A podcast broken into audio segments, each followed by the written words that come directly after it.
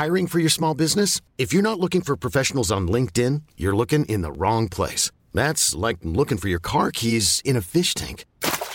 LinkedIn helps you hire professionals you can't find anywhere else, even those who aren't actively searching for a new job but might be open to the perfect role. In a given month, over 70% of LinkedIn users don't even visit other leading job sites. So start looking in the right place. With LinkedIn, you can hire professionals like a professional. Post your free job on linkedin.com slash achieve today. Ever catch yourself eating the same flavorless dinner three days in a row? Dreaming of something better? Well, HelloFresh is your guilt-free dream come true, baby. It's me, Keke Palmer. Let's wake up those taste buds with hot, juicy pecan-crusted chicken or garlic butter shrimp scampi. Mm. Hello Fresh. Stop dreaming of all the delicious possibilities and dig in at HelloFresh.com. Let's get this dinner party started.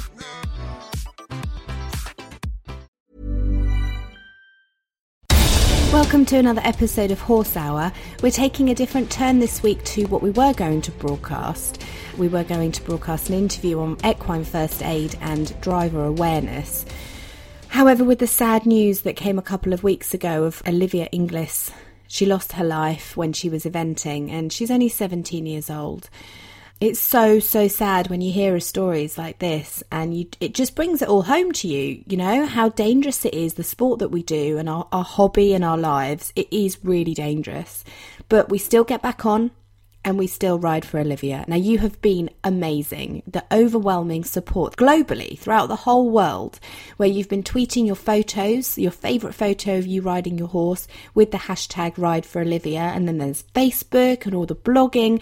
Literally, the support has been unbelievable. So, I thought this week I'd rather bring you an episode earlier than scheduled. It's a story of passion, a lady who loves her horse so much and is a complete inspiration in the equestrian world. Her name's Janet Vokes. She's the owner of a horse called Dream Alliance. If you haven't heard the story, then she's also featured on the movie that came out in 2015 called Dark Horse. It's totally, totally inspirational. It's heartwarming.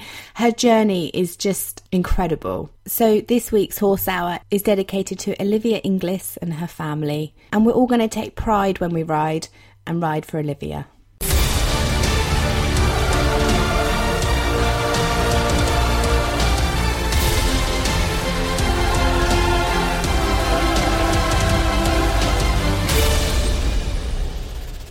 Welcome to another episode of Horse Hour. I'm so, so excited about this lovely lady that we're just about to talk to. It's a lady who was a barmaid who bred a champ. She bred a racehorse, and the story's fascinating. Her name's Janet Vokes. How are you, Janet? I'm fine, thank you. Now, you live in a, in a little village in Wales called Blackwood. What's it like there? Um, it's, a, it's an old mining community, it is. I mean, there are no mines around you now, but years ago we were surrounded by coal tips, um, mine workings, and we had plenty of work.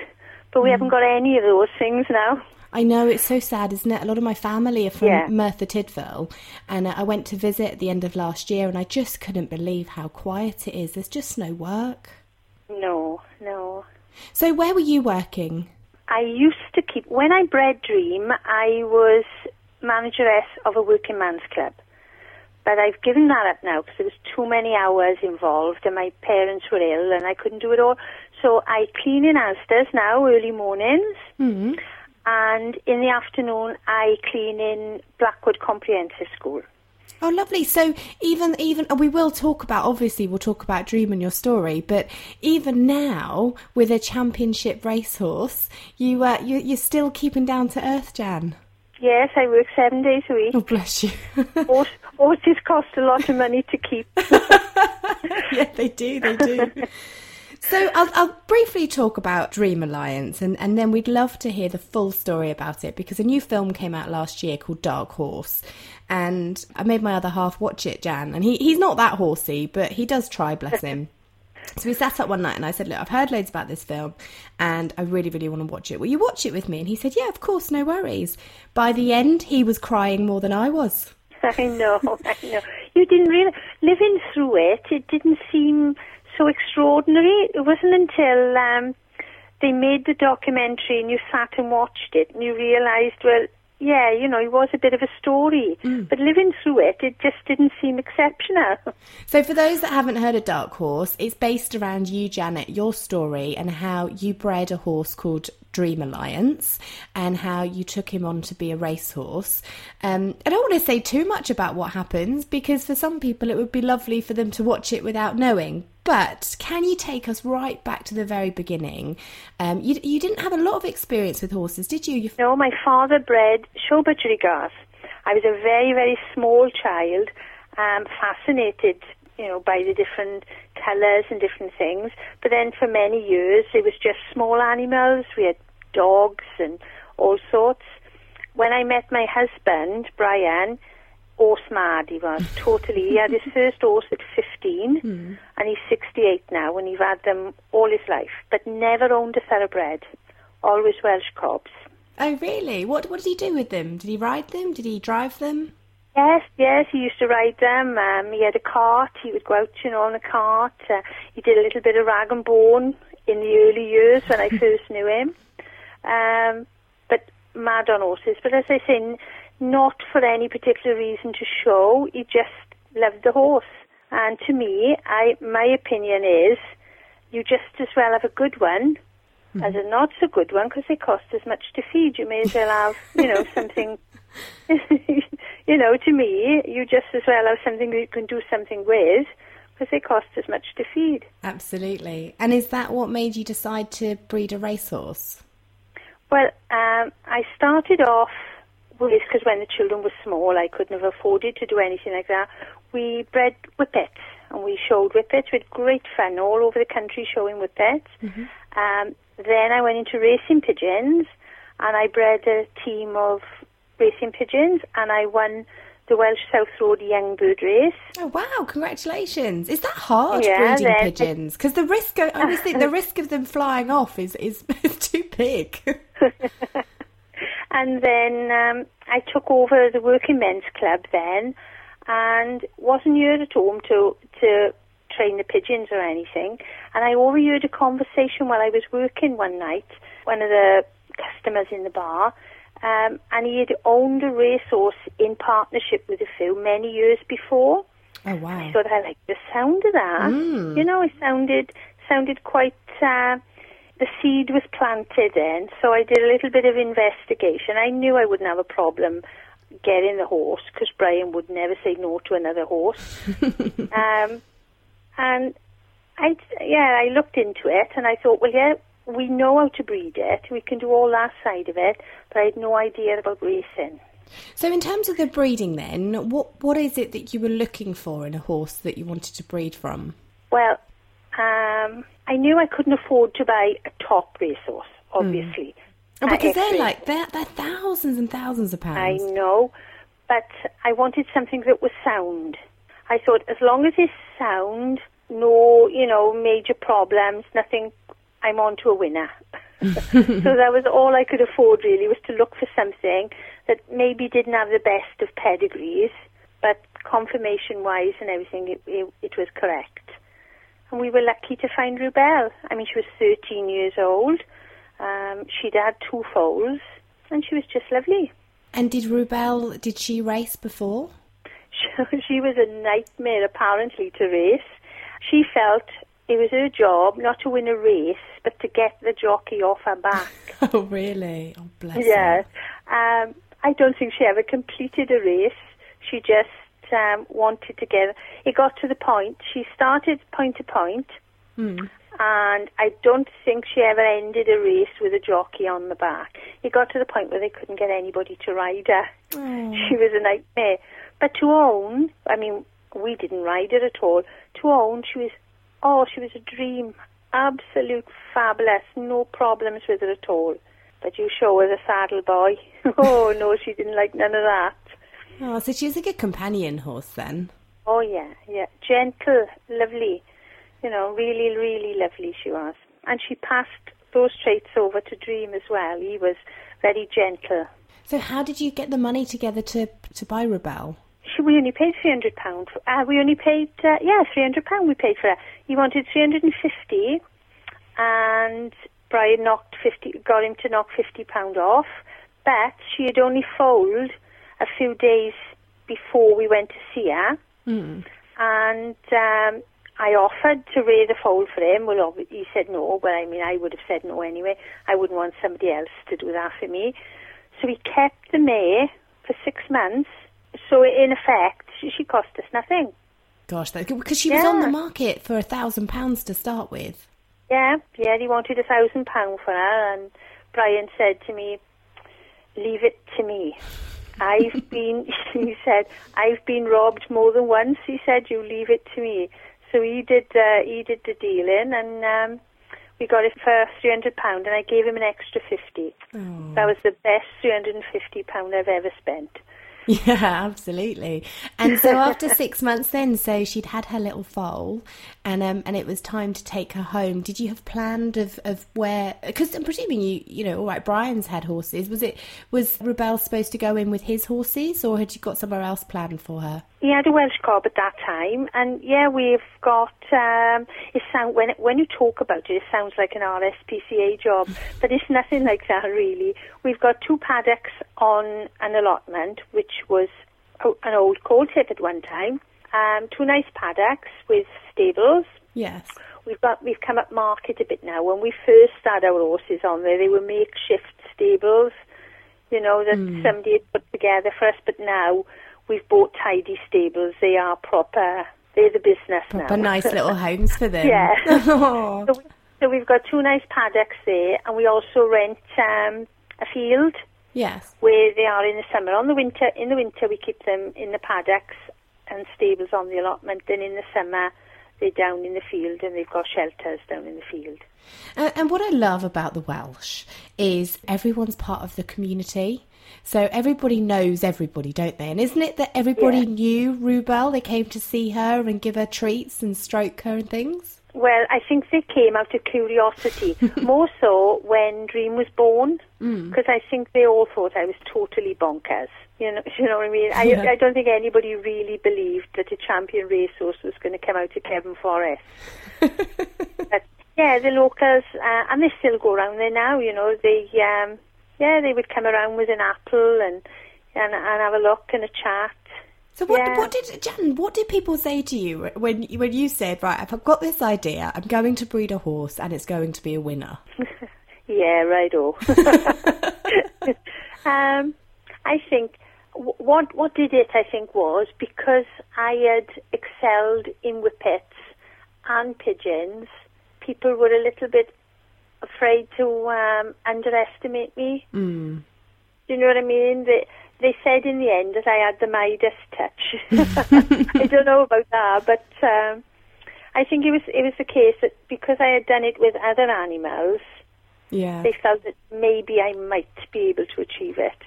Well, you did extraordinarily well. I mean, most of us have dreams of, you know, we buy our animals, we buy our horses, and we do all have some sort of dream.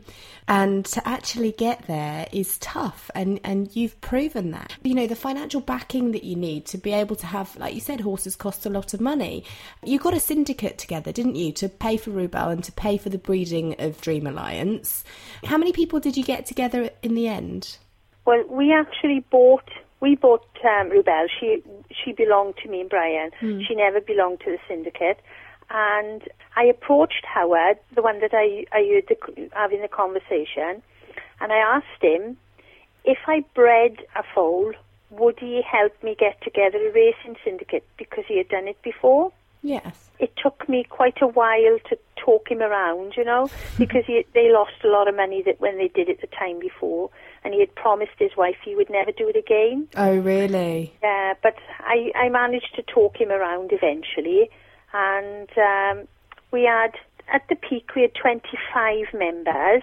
But went, when we actually won the Welsh, there was 22. For whatever reason, three had dropped out, and we had 22 in the syndicate. But when I bred him, I said that I would breed the foal, and I would let the syndicate have him for every cost to breed. So um, they had him, well, virtually, I suppose. It was, we paid £2,000 stud fee, Mm. and they gave me back over a period of time. They paid me back in instalments the keep on on the stud where he went to the stallion, plus the um, the fee. Oh, that's good. So, as an owner, then um, they they basically were renting Dream off you, were they, to, to go and race him? They actually bought him. I let I let them buy him for what he cost to breed, but they paid me back in instalments because obviously we needed money to bring the foal on, so they couldn't afford to buy him and and race him. If you can, if you understand what I mean. Yeah, yeah, no. And what were they paying? What was it, ten pounds a week?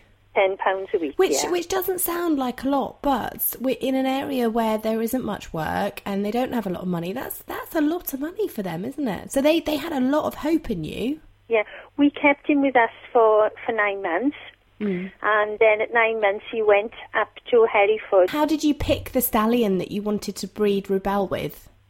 We, um, I went through the um, directory of the turf to look where I could find out, you know, about different stallions. I contacted Weatherby's. Oh, did they give you advice then? Did they help you with breeding and bloodlines and things like yeah, that? Yeah, they're very good. They are very good. They sent me then the stallion book. Weatherby sent me the stallion book, um, and I looked through there for stallions that we could afford. Hmm. And I actually picked Blushing Flame. Okay. and uh, we went to see him. Yeah, I liked him, and but the day before it became official, they phoned me to say that he was moving to France, Oh no. and they said we could take the mare over if we wanted to. You know, they would cover. The I said, they, you know, we're talking about a three hundred pound mare. We're going into this for a bit of fun. There's no way we could afford to take her over to France to get her covered and what have you. No, but they said they had this new stallion that that, that was standing for that year, Hmm. uh, Bien Bien. So I said, oh well, we'll you know we'll come and have a look. And he was absolutely stunning. I got to be honest, if I'd gone there, I would have chosen him over Blushing Flame. Oh, he was beautiful. Absolutely stunning, yeah. So that's how we came to use him. And he was he a pure thoroughbred? Yes, he um, he was raced in America. He was the record holder on Hollywood Park, Oh, champion wow. miler. Oh, amazing. Yeah. Were they nice to you, Jan, when you went in and said that you wanted to cover your mare? Yes, yeah, they. Uh, um, I have never. People say um, about people, you know, working class, and they look down their nose at you.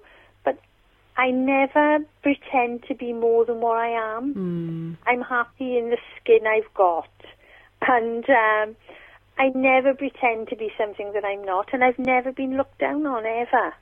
That's You know? really lovely and really interesting because, you know, I think a lot of us are working class. You know, we work bloody hard to put food on the table.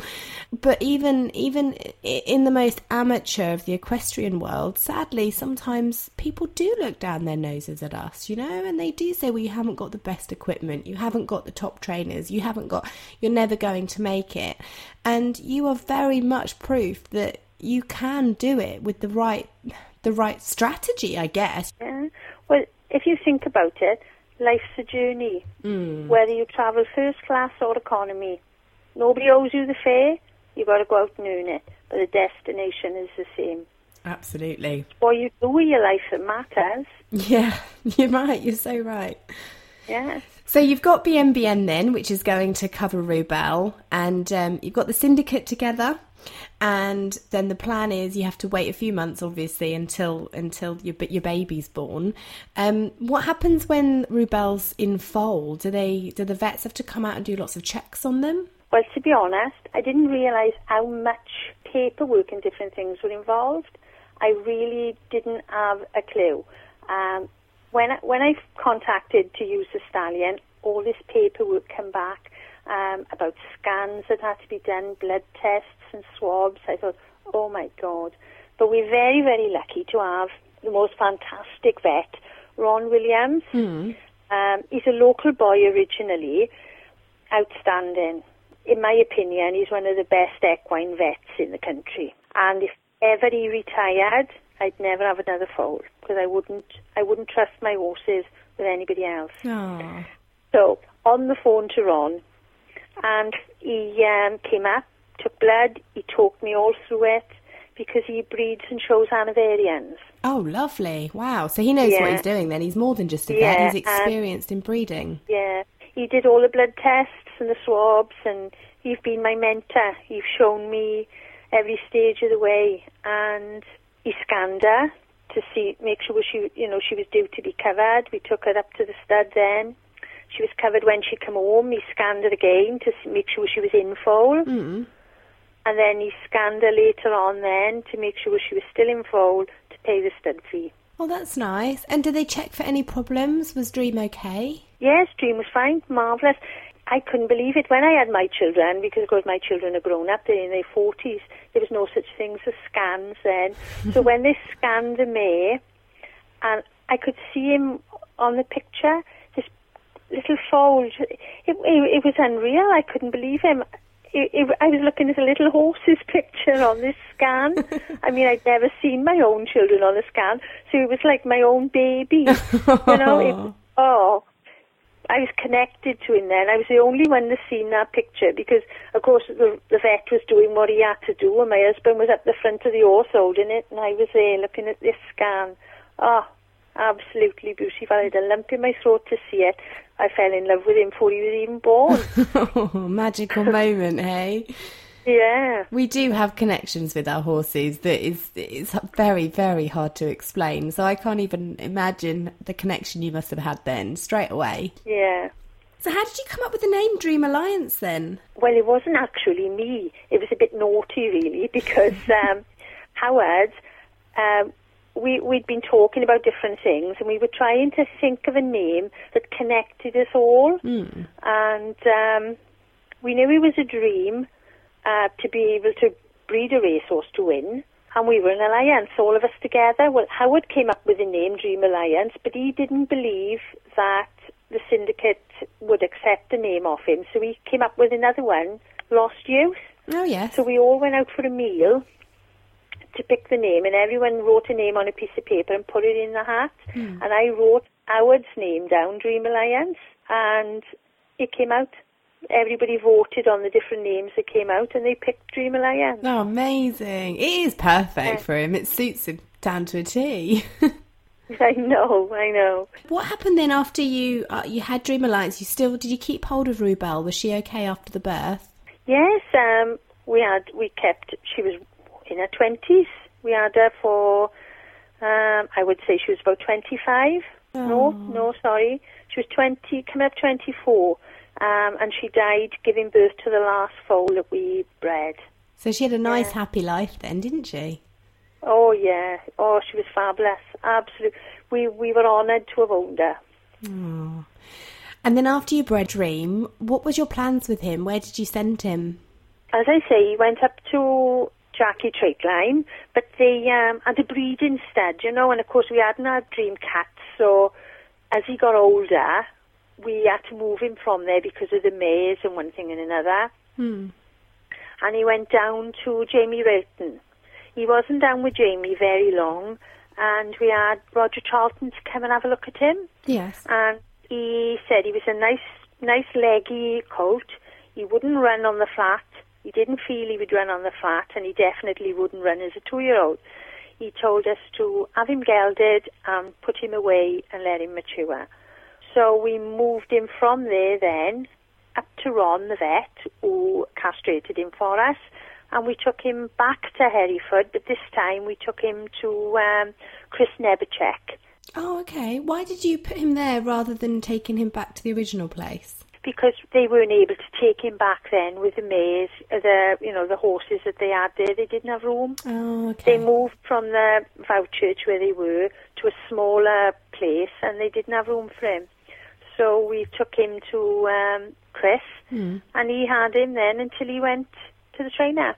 And what did he do with him then? Did he back him and get him ready for a rider? Yeah, he um well Jackie broke him there when uh, when he was there with them. So he'd been backed and he'd been ridden and you know they did all the major work with him. But then when he was with Chris, Chris just kept him fresh. You know, kept him going, lunged him and different things. Did Brian ever get on him? No, Brian's twenty odd stone. he would have had a dip in the middle. No, um, he suffers with um, arthritis. He's had one new whip, and he's waiting on another new whip, so he doesn't um, he doesn't ride anymore. He's got his own little drive horse. He's got a trap and a horse. Oh, okay. Well, let's go back to Chris. Then has has looked after him for a bit, and now Dream's time. It's time for him to race. What's the plan? What did you do with him? Well, we had to decide by then um, on a trainer. Mm. Well, I knew nothing, nothing at all about racing, so I didn't know where to start. So Howard said, we'll pick some trainers that are in the middle of the country, so anyone higher up and us lower down. You know, we had the same journey. Yes. So Howard went to see Nigel Twiston-Davies. There's never been a faster or easier way to start your weight loss journey than with PlushCare. PlushCare accepts most insurance plans and gives you online access to board-certified physicians who can prescribe FDA-approved weight loss medications like Wegovy and Zepbound for those who qualify.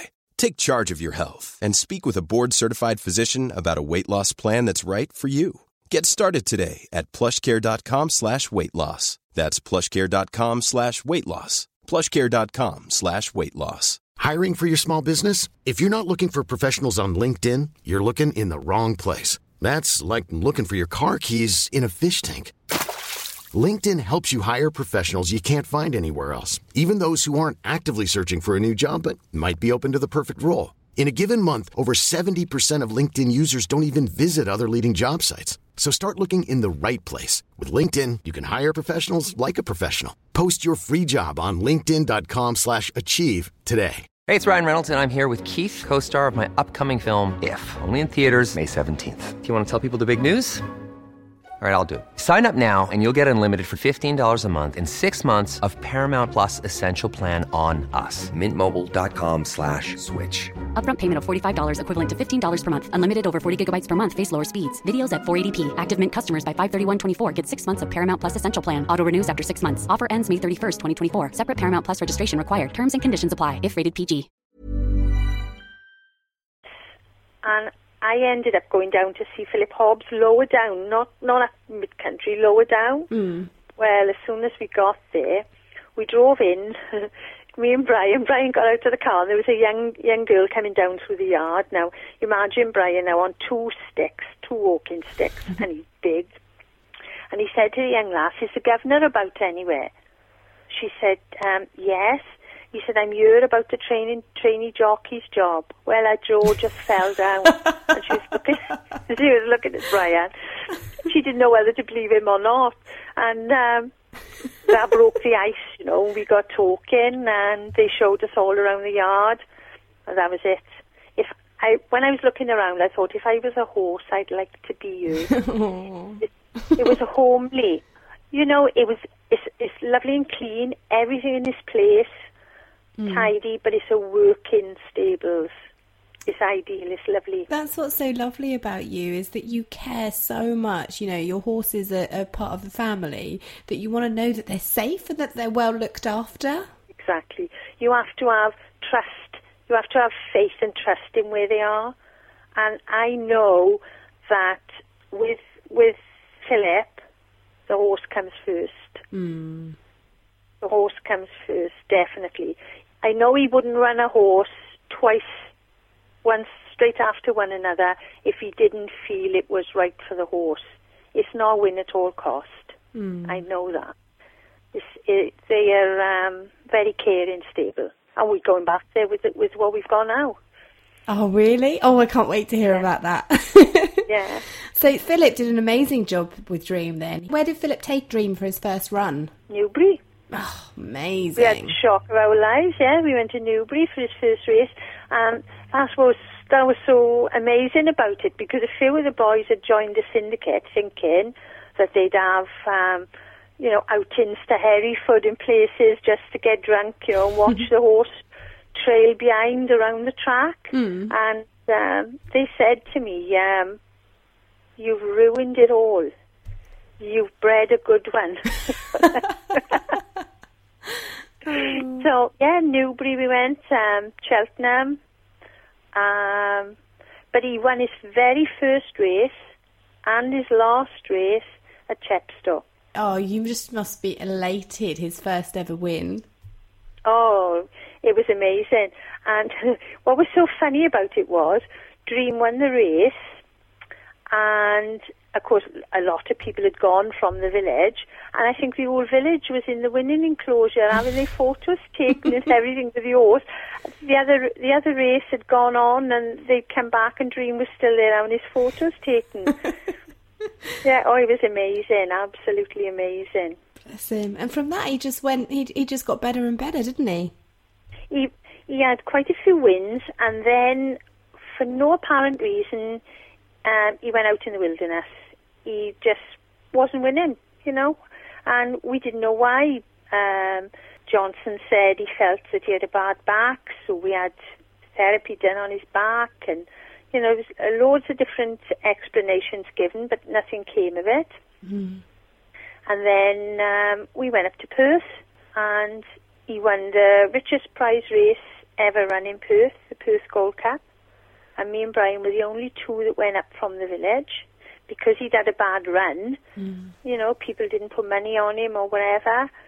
And he won 16 to 16 to 1. Oh, bless Yeah. him. Does it make a difference, Jan, if, if more people bet on them? Does that I- don't know much about betting. Does that mean that, that the odds of them winning are better?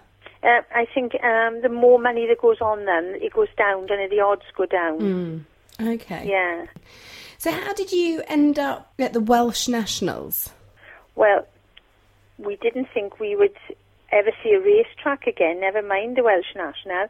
18 months before the Welsh, he was at Aintree in the hurdle race before the Grand National, hmm. and one of the fences came back, and he concertinaed his legs trying to miss the fence, and half severed a tendon Oh no.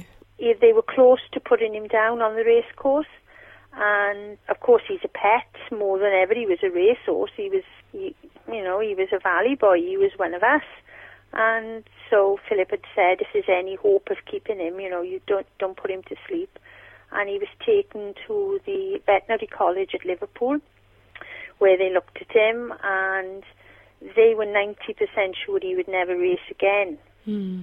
but they patched him up, and Philip had him home.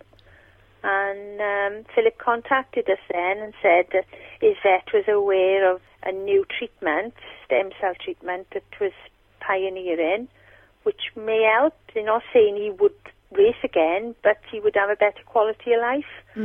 So we went ahead, the syndicate voted on it. Uh, fabulous, absolutely fabulous owners. Um, obviously, uh, 20 odd people didn't agree on everything. We never agreed on everything, but where the horse was concerned, everyone agreed he should have the treatment. And £20,000 of his prize money they spent on his treatment, and 18 months later he came out and won the Welsh. Oh my god, it's just amazing. It's absolutely amazing. It's the, you know, like you said, you don't always get on with everything, but when it comes to your baby, you do whatever you can to keep them going, don't you? And so many horses get get oh, I hate the word, but they get shot or they get put down because they can't race again, they can't run again, they can't even be used again. When I my horse, um, I think that's why I get so emotional about hearing your story, Jan. My horse was, I was told to put him down. He was a baby, he was four years old, um, because he had an injury from before I bought him that I only found out about when I, three months after I'd bought him. And uh, we took him up to Newmarket to find out what was wrong. And she said he's got three, his three ligaments in his front leg have been so badly severed that they've fused back together and wrapped around each other and Yeah. you'll never be able to use him again, so put him down. And I said, Well, I don't need to use him. He could just be my big dog in a field, you know. I don't ever have to use him again. And um and that's what we did. He's my he's my baby and my pet. And when you have that attachment with a horse or with any animal, you do everything that you can just to keep them alive, as long as they're happy and they're not in pain. But what makes your story even more inspirational is the fact that, you know, Dream came back and won the Welsh Nationals. I mean, come on. I know, I know. it's inc- it's absolutely incredible. And he's the type of horse that clearly he wants to work for you. He enjoys what he what he, he knows his job and he enjoys it. Well, on the news the other day, he said that scientists have now found that horses can pick up on your moods mm. and they understand you. they only had to ask horsey people. We could have told them that years ago. You know, why why do you need study for that? Just ask the people who know. yeah, it's really funny. I was talking to Monty Roberts a couple of weeks ago, and he said exactly the same. He said, "I've been saying this for years." And again, the moment that the moment that the vet said to me two years after recovery with Blackjack, they said you could get back on his back, and I said, "Don't be crazy. I, you know, I don't want to hurt him." And they said, "No, no, he's he's okay. It's like a miracle. He he genuinely is okay." And honestly, I look at his eyes sometimes and I think he's so kind and understanding. He's got to be because I'm a rubbish rider. he's got to, he definitely has, there's definitely something there. They know what's going on. They can read you. Oh, yeah. I, I know that for definite because Dream saved me from myself. If I hadn't had Dream, I don't know where I would have been. He, he was more than a horse to me.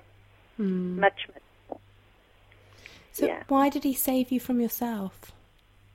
Um, well, I was working long hours, really long hours. I had two jobs. I was working in the club as my main job because Brian um, wasn't able to work with his arthritis. I had a job early mornings in Asda's to pay to keep the horses. And both my parents were ill, so they were housebound.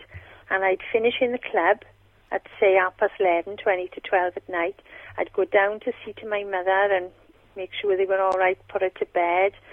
Um, then we'd be having phone calls in the middle of the night to go down. Oh, it was a re- as much as I loved my parents, it wore me out. Mm. Really, really wore me out.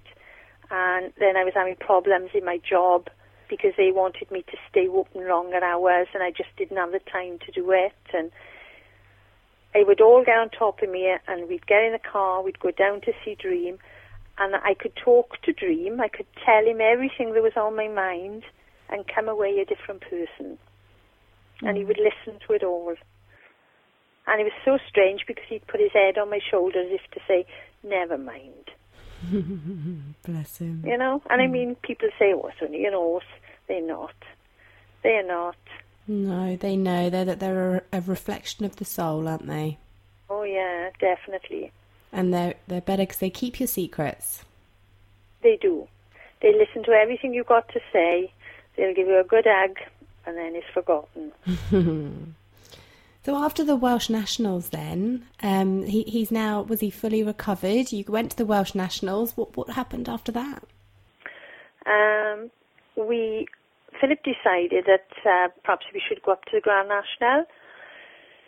Um, I was on two minds whether I wanted him to retire after the Welsh, but he seemed to come great. He, you know, he seemed over it. He had his time out, and he, he, yeah, he was eating up his food, enjoying his training. So we thought, yeah, we'll go up to the Grand National.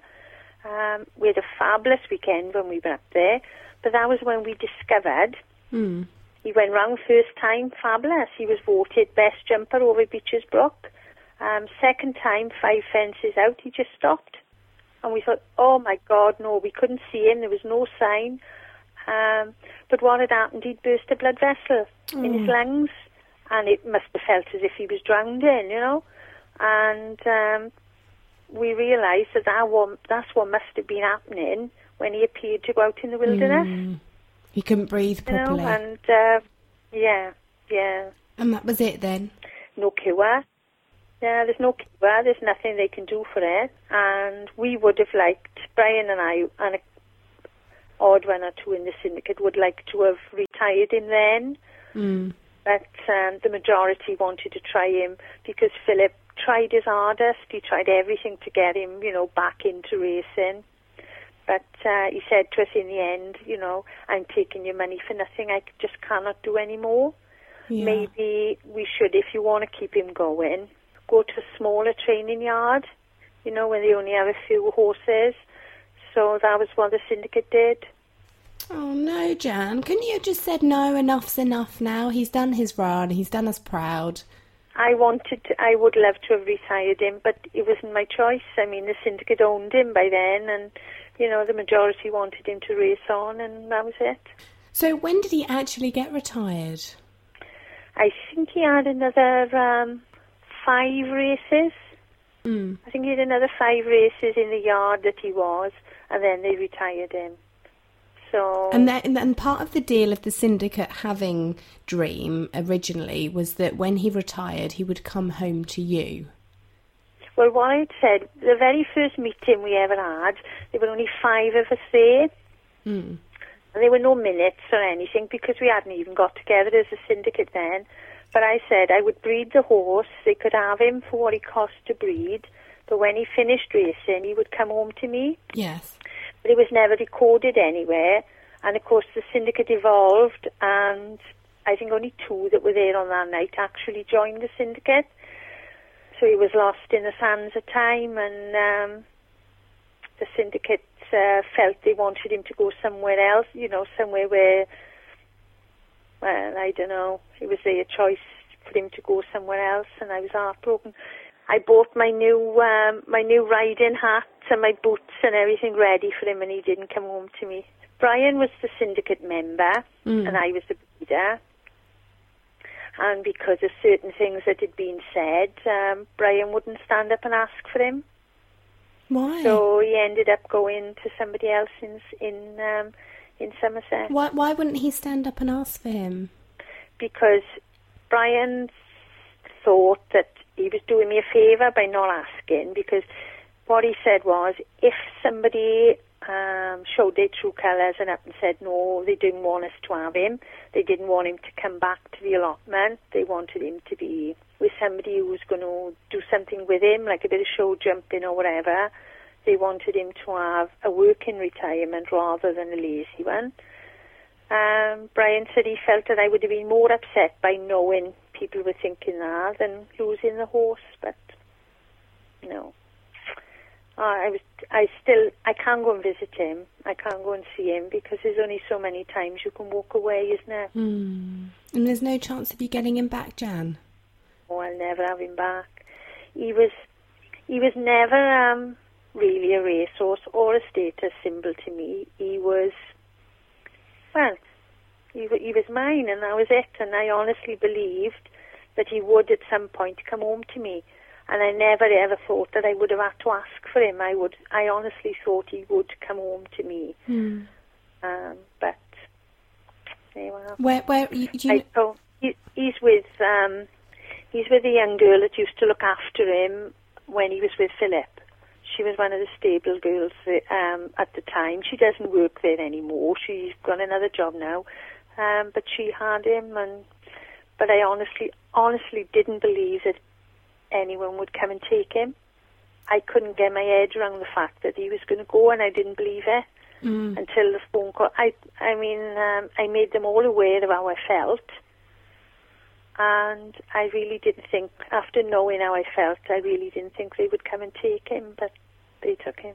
Can you not just ask her? Might pick up the phone and say maybe she doesn't know. I mean, if I if I had him, and I and I heard your story, I, I would give him back to you within a flash. She known, yeah, she knows. She she brought him up to Chepstow when um, they were filming for the documentary. She came to the premiere of the film. She knows. She knows. I've been. Da- um, I had to go down to the stables to um, see him for the one show when they filmed for the one show. No, no, she knows. Uh, they did just say you can come and see him whenever you want to, but that just makes it worse.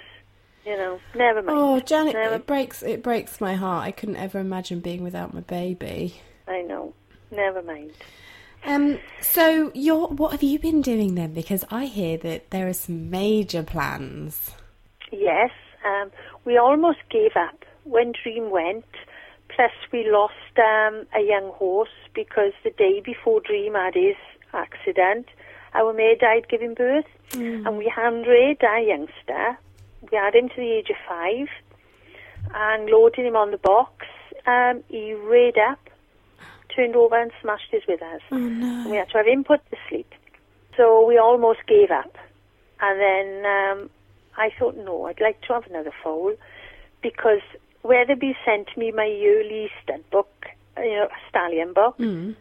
and there staring at me was this absolutely gorgeous stallion. I said to Brian, I got to find a mare to go with it. Schiaparelli, his name is. I said, I have got to find a mare. It took me about nine months scanning all the different um, sites, you know, that sold the um, X-ray sources and what have you. Mm, yes. And there she was, Juwaira. Middle distance, the same as the stallion. Um, really well bred. And I thought, oh, this is going to cost a few bob now. £700. Oh, no way. I couldn't believe it. I could not believe it. And it was um, just after Christmas, but before New Year. Yes.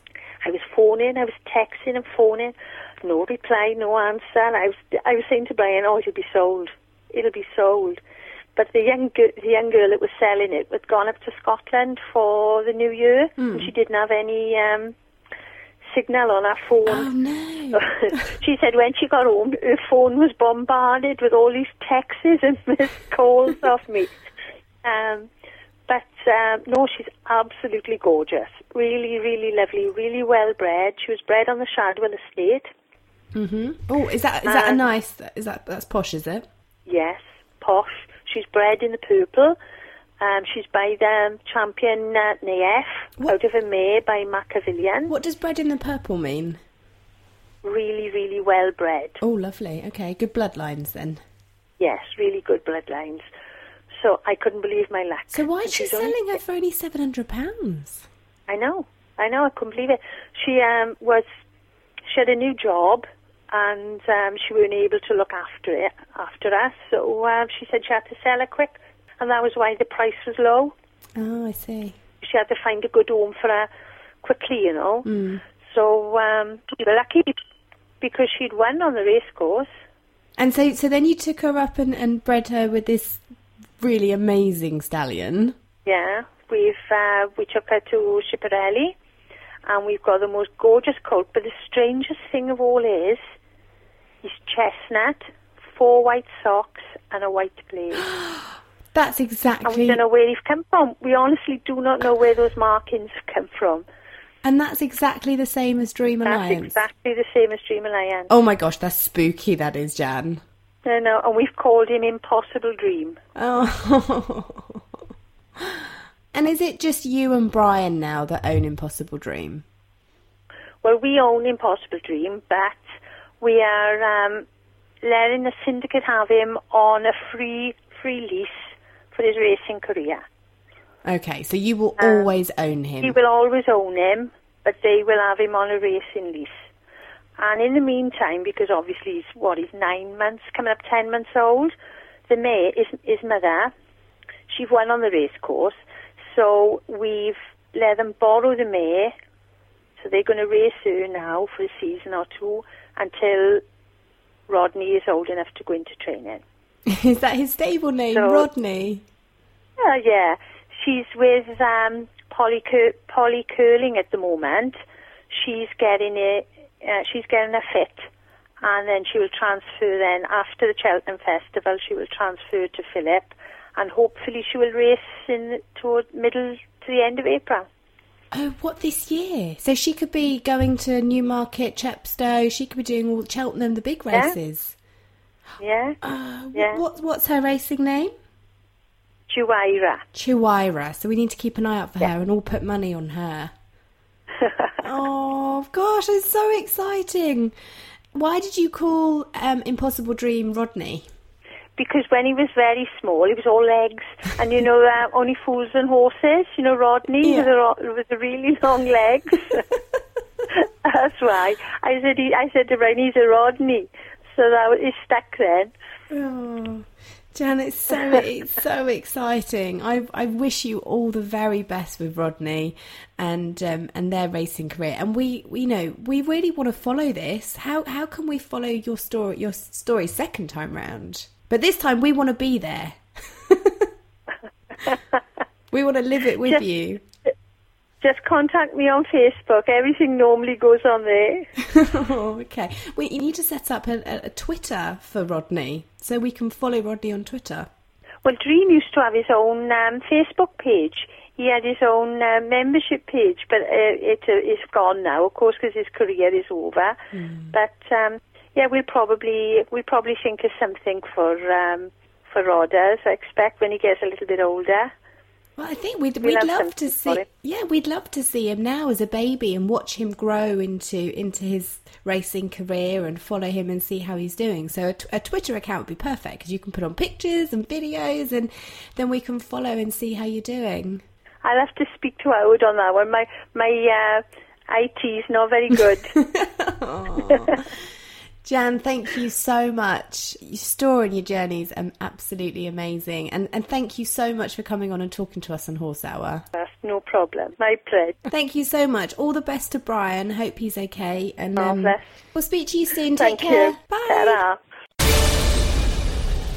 Thanks for listening. Hope you enjoyed this week's episode with Janet. I told you she was an inspirational. And if you're not crying by the end of watching Dark Horse, then uh, you have no heart. Next week on Monday, Lucy will be joining us from the British Grooms Association and a campaign that you are definitely going to want to get involved. Debbie Smith from the Pass Wide and Slow campaign.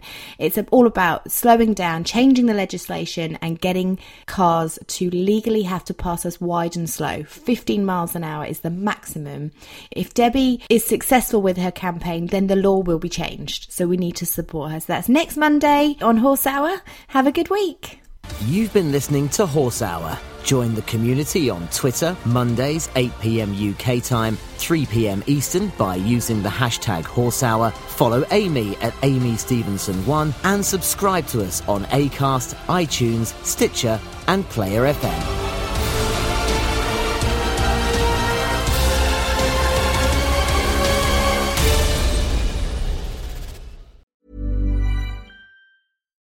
When we're on a budget, we still deserve nice things.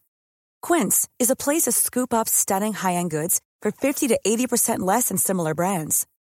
They have buttery soft cashmere sweaters starting at $50, luxurious Italian leather bags, and so much more.